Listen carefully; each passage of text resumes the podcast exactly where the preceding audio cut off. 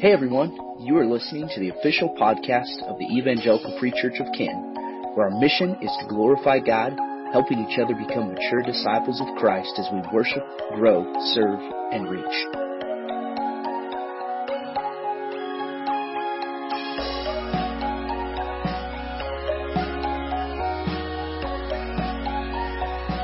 Go ahead and uh, grab your Bibles and turn to Matthew 24. We have been in Matthew 24 for some weeks now, and as I told you before, uh, it's kind of interesting how when we start to see Scripture as a whole, we can begin to see and unpack the reality that uh, all of Scripture ultimately points back to the good news, the gospel, of which we're celebrating the peak of today. This reality of the resurrection in which we are given the promise of life. Apart from the resurrection, there is no life. Now, as we jump into this, I want you to uh, step back a minute and think about something, okay? I want you to think for a moment about the longest road trip that you have ever taken. Now, some of you may not have yet had the joy of taking the longest road trip with children. And some of you have. And one of the things that it reveals is a, a true test of how patient you really are. Because uh, it almost never fails that 10 minutes into the trip, your kids begin to say, Are we there yet? Are we there? Are we there now? And the longer you get into the trip, the more you begin to hear these things, or you begin to hear more frequent uh, instances of, I need to use the bathroom, or I'm hungry, or uh, when are we going to stop next? Are we there yet? Over and over and over again. Have you ever experienced this? Anyone ever experienced? Yeah, see, we're in good company, right? And uh, I I can I can recall two very different types of road trips or trips in general in my life. Ones that were taken with just my wife and I, and then ones with my children. And they're different. They're very different. Naturally speaking, you and I are not, everyone say not, we are not good at waiting. We are not good at being patient and waiting for what's yet to come. And yet, the biblical call for the follower of Jesus is to do just that. It's to be waiting, but to be waiting actively. And we can see this tension and this struggle throughout scripture that the people of God struggled to wait. And even the story of Christ's death and resurrection there was this eager longing and waiting for the Messiah for years, hundreds of years to come. And then Jesus comes and there's whole groups of people that believe Jesus is indeed the Messiah. And they go, yes, we're there. And then Jesus is arrested and crucified. And so you can, in a moment, almost feel the weight of the burden on the people, and especially the disciples and those who walked with Jesus, to go, oh, this is not what we had in mind. The reality is that in the day in which we live, we often feel the same way, don't we? Where we look around us and we see all that's happening and we may step back and we go, ah, oh, this is not what we had imagined. And yet, the hope of the resurrection is constant regardless of what we experience today. Amen? Because it's rooted in what God in Christ has done, not in what you and I experience here. And so when we come to Matthew 24 where Jesus is speaking specifically to his disciples and he's telling them about what is going to come before the end, here's what you should expect in your waiting.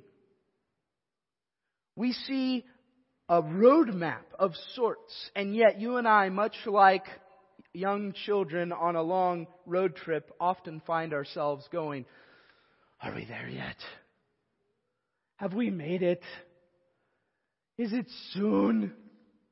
And if we're not careful, we can become so focused on the not there yet that we miss the power of the present through the resurrection of Jesus.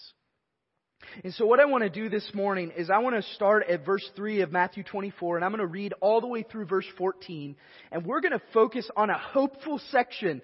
But before we get to the hope in 13 and 14, we have to understand the weightiness of what Jesus tells his disciples. So in verse 3 it says, As he sat on the Mount of Olives, and the disciples came to him privately, saying, Tell us, when will these things be, and what will be the sign of your coming and of the end of the age?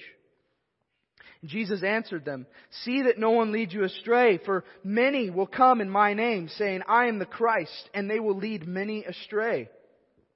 And you will hear of wars and rumors of wars. See that you are not alarmed, for this must take place, but the end is not yet. Everyone say not. For nation will rise against nation and kingdom against kingdom, and there will be famines and earthquakes in various places. All these are but the beginning of the birth pains.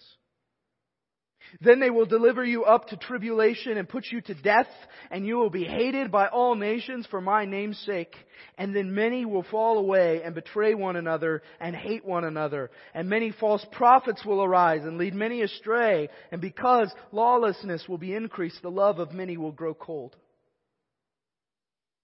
Now at the end of that, you might be going, oh. And then in verse 13, but the one who endures to the end will be saved. And this gospel of the kingdom will be proclaimed throughout the whole world as a testimony to all nations, and then the end will come. Father, as we navigate this today, may you be glorified and may we leave here with a hope that is rooted in the power of the resurrection of Jesus. And may you fix our eyes more, more fully on Him as we encounter the seasons and the times that we're in today for your glory above all else. I pray this in Jesus' name. Amen. Now, for clarification, at the point that Jesus is talking with his disciples here, he has not yet risen. In fact, he's not yet even died when he's having this conversation. He's discussing with his disciples the answer to two specific questions that we saw in verse 3. And his disciples still really have no idea about what is going to happen, what is just about to happen to Jesus in the coming days. Even though Jesus has made this clear to them, he said multiple times, I'm not always going to be with you. I'm going to be delivered over. Like he repeats this multiple times, and yet they still didn't get it similar to the reality of how often you and I hear the same commands of Scripture and we go, yes, the Bible says this, yes, Jesus says this, but in our day to day we fail to really truly hear and follow through. So we can imagine the surprise of the disciples when Jesus began to tell them all that is going to take place before the end truly comes. Because here, here they're thinking Jesus is going to rule, He's going to reign right here, right now. He is the Messiah. He's going to lead us in conquest over Rome. This is going to be the end right here. And now Jesus says all these things are going to happen before the end. Political upheaval, natural disasters, persecution, death, hate, all for the name of Jesus. Essentially, Jesus tells them, be prepared for the worst. But, everyone say but. That but at the end, at the beginning of verse 13, changes the tone. Because up to this point, everything Jesus has talked about has been somewhat discouraging and man, I, these are not things to look forward to. All the way to the point of some of you will be killed for the name of Jesus. But the one who endures to the end will be saved. This transitional element right in the midst of Jesus' words, it changes the dynamic. All at once we move from this discouragement and depressing reality after another to this momentary interjection in the midst of Jesus' answer, and it reveals that there is hope. Everyone say hope.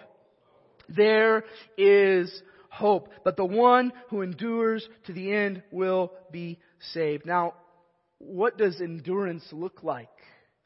Because if we're really honest, endurance in the midst of all that's happening often looks like we're just existing, we're just getting by for now.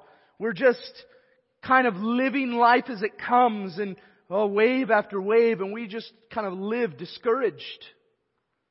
And yet, enduring from a biblical perspective is thriving in the midst of adversity. In fact, the letter that James wrote to the church in Jerusalem, he says specifically, count it all joy, my brothers, when you meet trials of various kinds. And he talks about that these trials of your faith are going to develop perseverance in you, and that perseverance must, must have its full work so that you may be perfect and complete, lacking in nothing. Matthew 5:11 Jesus says, "Blessed are you when others revile you and persecute you and utter all kinds of evil against you falsely on my account." Blessed, deeply joyful.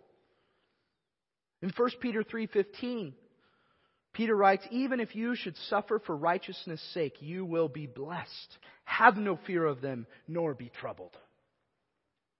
And so there's this concept biblically that when I'm enduring, I should be enduring with hope.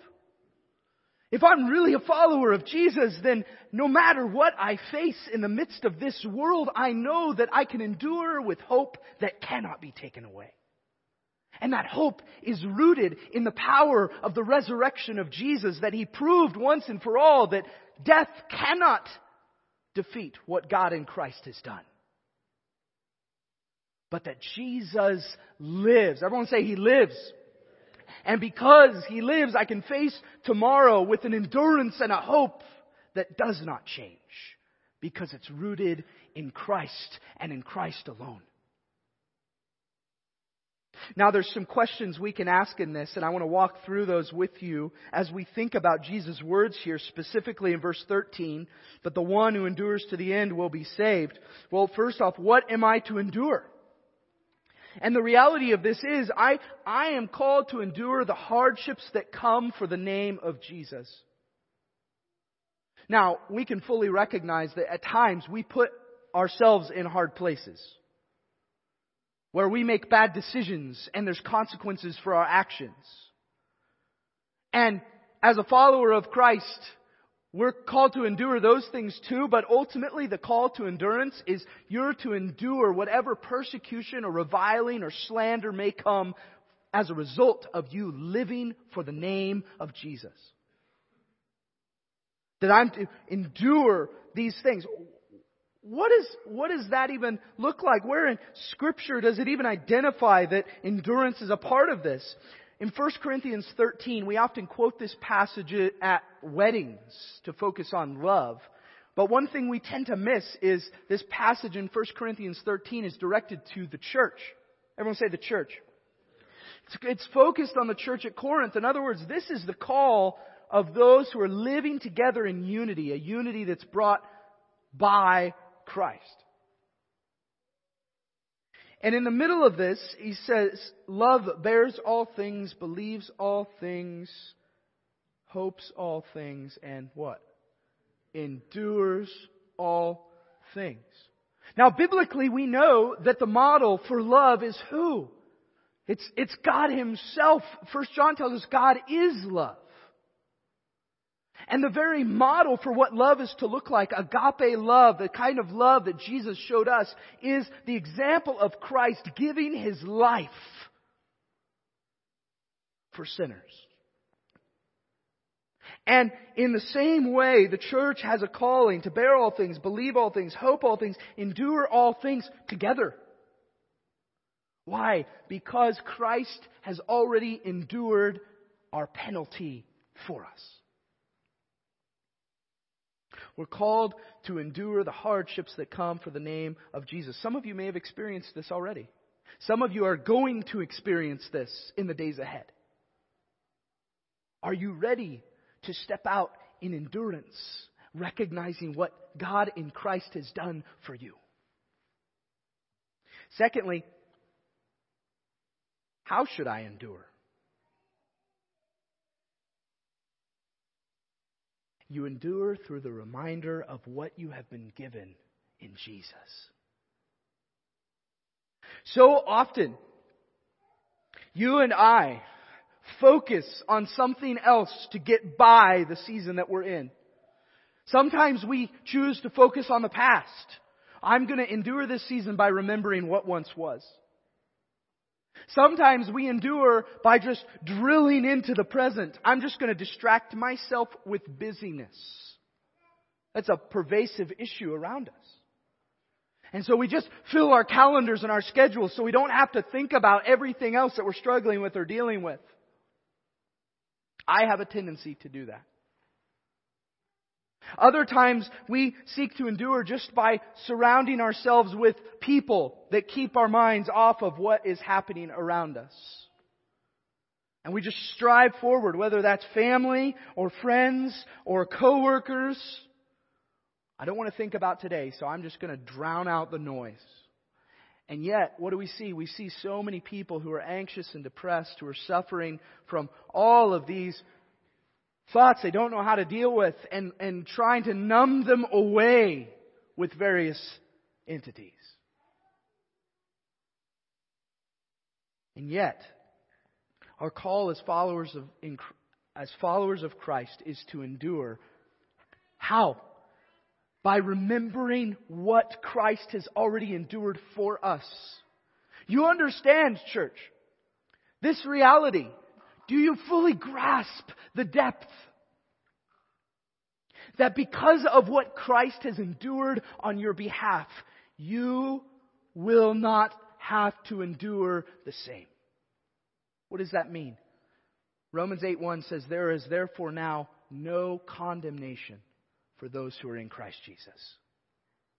That is in Christ through the blood of the spotless Lamb, the final atoning sacrifice of Jesus and His resurrection. We are not only cleansed from our sin, but we're given an eternal hope rooted in His resurrection that no one can diminish.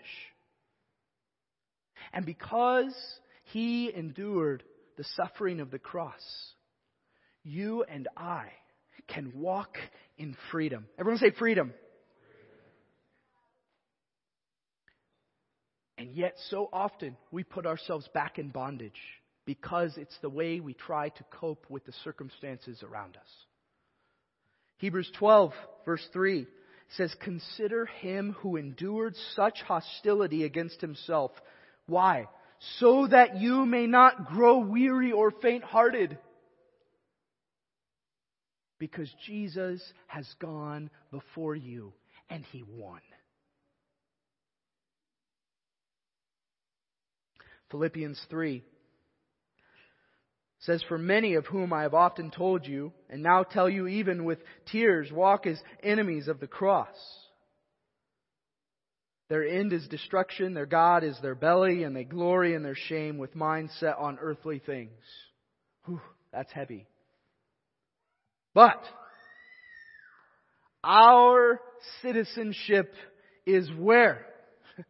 It's in heaven, and from it we await a Savior, the Lord Jesus Christ, who will transform our lowly body to be like His glorious body by the power that enables Him even to subject all things to Himself. How should I endure? I should endure through the reminder of what I have been given in Christ. That's what we celebrate today. That's why we celebrate each and every year at this season. And some of you may ask this question How long? How long do I have to endure these things before I can just throw in the towel and be done? And the truth of this, the biblical truth of this, is God has numbered your days. And the call to endure is a call to endure until the end. Matthew 24, 13, but the one who endures to the end. Everyone say the end. The one who endures to the end will be saved.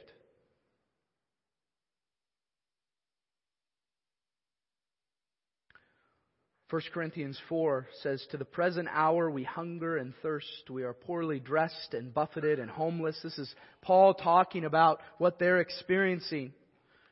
And we labor, working with our own hands. When reviled, we bless. When persecuted, we endure. When slandered, we entreat. We have become and are still like the scum of the world, the refuse of all things. And you know what? Paul counted it as gain to suffer for the name of Jesus.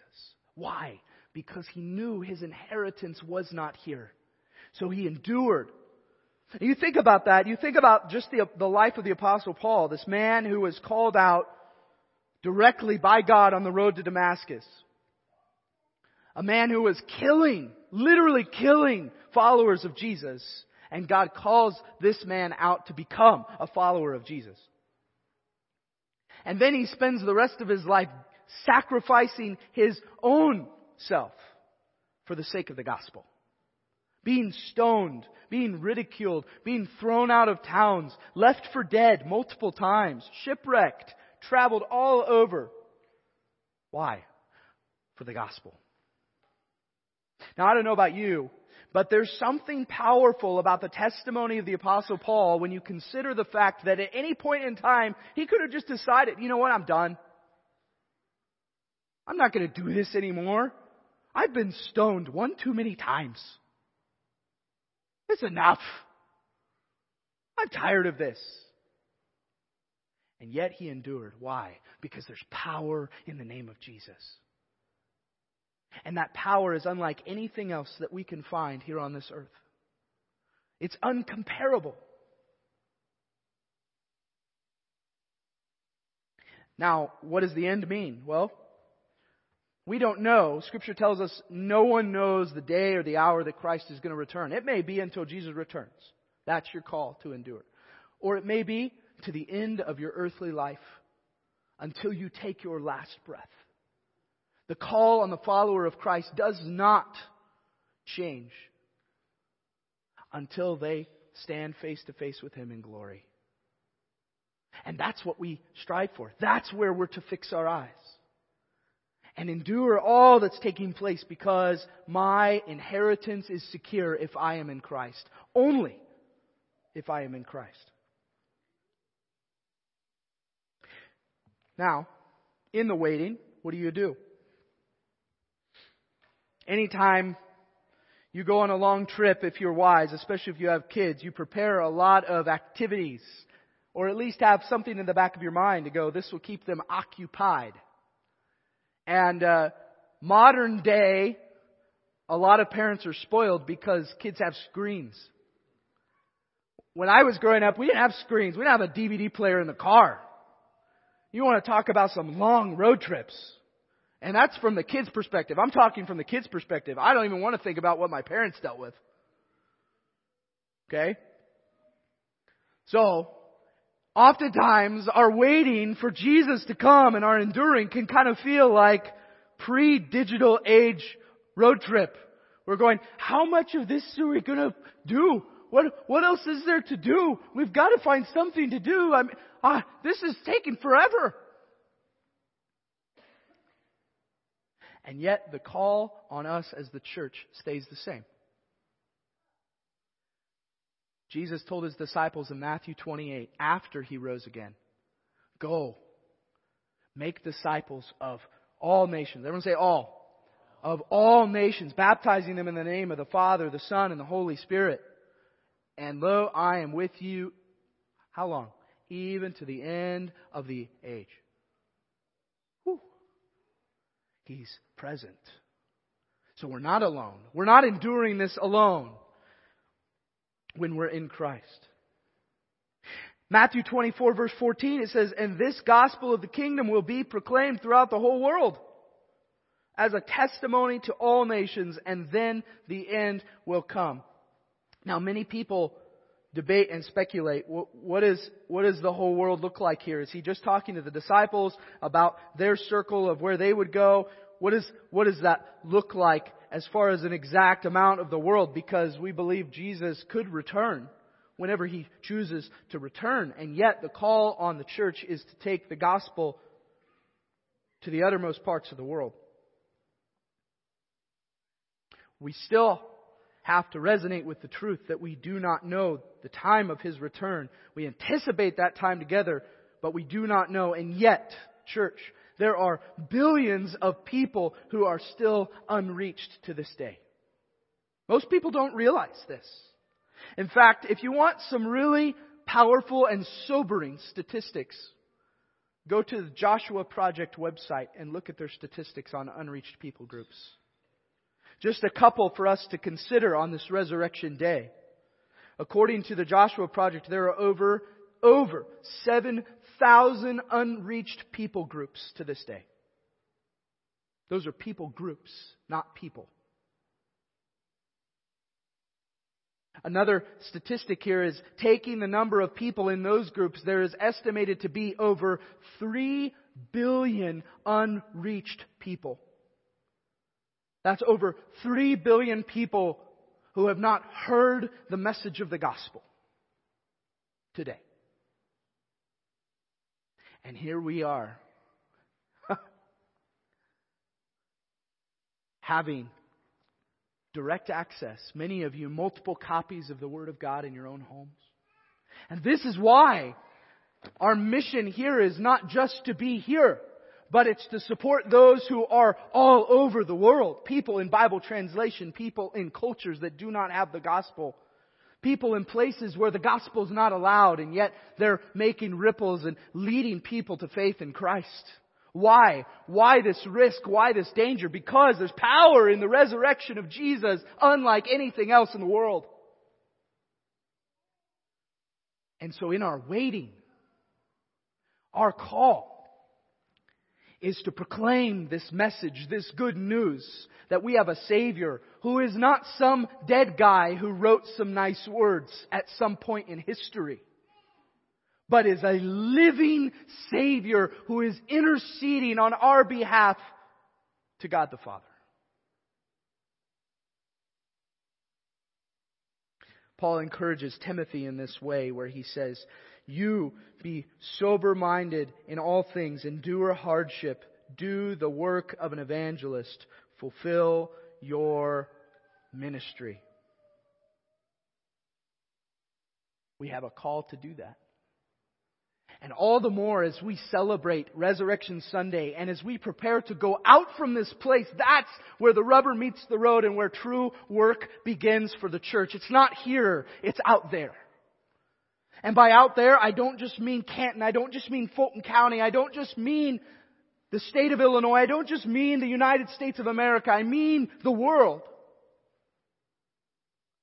Our call is to go into all the world and proclaim that Jesus is alive.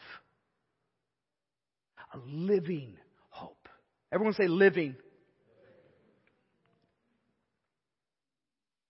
So when we think about all of this, at the end of the day, this is what I want you to walk away from here understanding. True, lasting endurance is rooted in the finished work and power of Jesus. The one who endures to the end will be saved.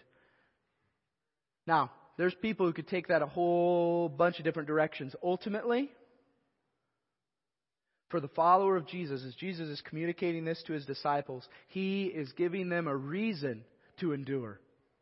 The promise, the hope for the follower of Christ is there is salvation. And in this moment, he's not simply speaking about some decision you make to follow Jesus. He's talking to the disciples who are already following him. He's saying there is physical saving from the pain you are experiencing today if you are in Christ. And that physical salvation may not come while you're here. That is, it may not happen that you pray and pray and pray and pray and the Lord delivers you from your earthly pain or trial that you are experiencing right now. That is not promised. In fact, the apostle Paul even identified, I've prayed to the Lord multiple times for this thorn in my side to go away, and yet it's not. And what does he say? I'm going to rejoice in my weakness, for when I am weak, then I am strong. Talk about endurance. You want an endurance motto, that is it. All right, Lord, I'm enduring this. I feel so small and helpless, and yet when I am weak, I know I am strong because I am dependent on you. Lasting endurance is rooted in the finished work and power of Jesus. Some of you have endured much and yet may have endured for the wrong reasons. Some of you have endured the loss of much, but you endure with your eyes set on an earthly comeback. The resurrection cannot guarantee an earthly comeback. Some of you have endured years of debilitating pain or illness, and you endure for the hope that you will be able to once again enjoy the pleasures of earthly living, family, activity, labor. The resurrection cannot guarantee that. Some of you endure now the trials of this age, whether that is social, political, relational, or otherwise. And your endurance is motivated by dreams of a more peaceful world, a hope for a better tomorrow. And let me tell you that the resurrection does guarantee that, but not in the way that you may think. The resurrection of Jesus confirms the hope that we have been given. The resurrection of Jesus solidifies our confidence in that which we do not yet see. The resurrection of Jesus is the very means by which we can come before God in prayer and in worship because it means that in Christ the death that sin brings has no power over him. These dry bones wandering in the wilderness are brought to life because no matter how hard death itself tried, it could not overcome the life-giving power of Jesus. In John 11, Jesus told Martha, I am the resurrection and the life. Whoever believes in me, though he die, yet shall he live. And everyone who lives and believes in me shall never die. Do you believe this? Romans 6 verse 4 says, We were buried therefore with him by baptism into death in order that just as Christ was raised from the dead by the glory of the Father, we too might walk in newness of life. 1 Peter 1 3 says, Blessed be the God and Father of our Lord Jesus Christ. According to His great mercy, He has caused us to be born again to a living hope. Everyone say living. A living hope through the resurrection of Jesus Christ from the dead to an inheritance that is imperishable, undefiled, and unfading, kept in heaven for you, who by God's power are being guarded through faith for salvation, ready to be revealed in the last time. Everyone say, There is hope. We're going to say that again. Everyone say, There is hope. There is hope because Jesus is alive. I want you to understand that when we gather together each week, we do so with the goal of celebrating and reminding each other of what God has done and is doing. So that for the person who has experienced God's healing work in their lives, we celebrate together. For the person who is enduring the intense trial of grieving physical loss, they aren't grieving alone. For the person who's hit rock bottom in their lives to see that we serve a God who can turn the darkest of days into dancing. For us to recognize and know that the resurrection of Jesus reveals that there is undeniable power. Everyone say power. Undeniable power in His name. But to recognize that the power in Jesus' name is the power to heal eternally. It's the power to bring us into right relationship with the Father when we truly deserve death. It's the power to redeem that which in culture's view is a lost cause and make them royalty. It's the power to establish a new world with Jesus as its king. That is not yet, but it's coming. Until that day, church, let us endure with joy. Let us be a people who waits patiently, eagerly, and actively on the day of our redemption. Being ever ready to share in the hope that is within us through the power given to us through the resurrection of Jesus. He is risen. Father, we praise you because in Jesus you have given us life. And so we worship your holy name because we do not deserve what you have given to us. Father, may you humble us now. Motivate us by the reminder of the resurrection to go and carry out the mission that you have already commanded us to do. We pray this in the powerful name of Jesus.